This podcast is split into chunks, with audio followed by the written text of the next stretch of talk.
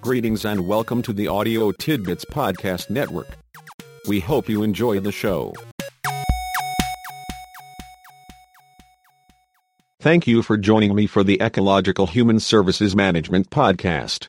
I will be sharing an excerpt from Ecological Human Services Management, an organic model for practice in each episode of the podcast. The podcast is a companion to the book which is available as a Kindle ebook and as a Kindle paperback book. Both are available on Amazon. If you click on the book's cover in the sidebar of drgarycrow.com, you will go directly to the books page on amazon.com. To be sure you do not miss any of the future episodes of the Ecological Human Services podcast, consider subscribing to the podcast by using one of the subscribe buttons on drgarycrow.com or by clicking one of the subscribe buttons on your podcast player. You can receive the links to each podcast by email by clicking on the subscribe by email button on the episode on drgarycrow.com.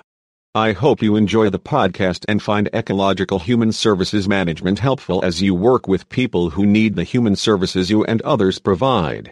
If you have questions, comments, or suggestions, you can contact me by email at gac at drgarycrow.com. I always appreciate hearing from listeners. Please enjoy. The Helping Triangle. The Helping Triangle developed in this chapter is what? Legerton and Castelloe. 1999.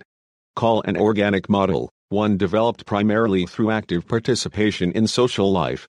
E.g., primarily through practice rather than independence from social life.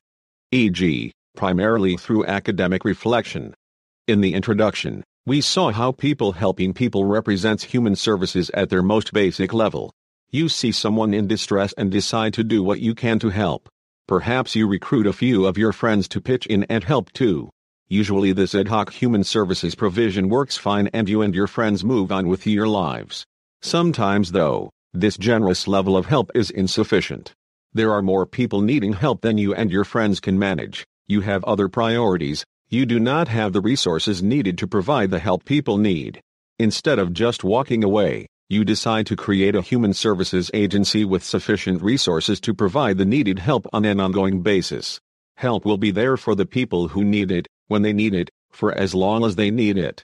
Perhaps this does not seem like anything you will do or can do. If asked if not you, then who? You answer they will. This clearly puts you with the majority. Most people do not notice the distress of others and most of those who do simply walk away. The good news is a few people do notice and a few of those who notice choose not to walk away.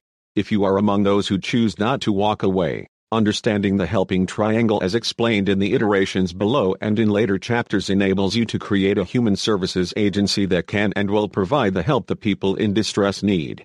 The model is a product of many years of trial and error. It is an organic model known to work in real world situations.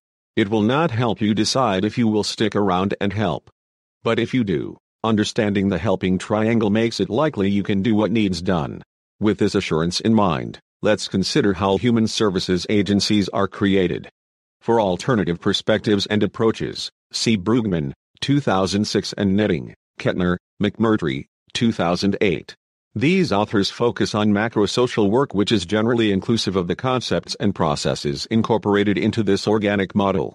Additionally, Fauri, Wernet, Netting, 2008, provide a thoughtful collection of case examples highlighting macro practice within a variety of situations and contexts.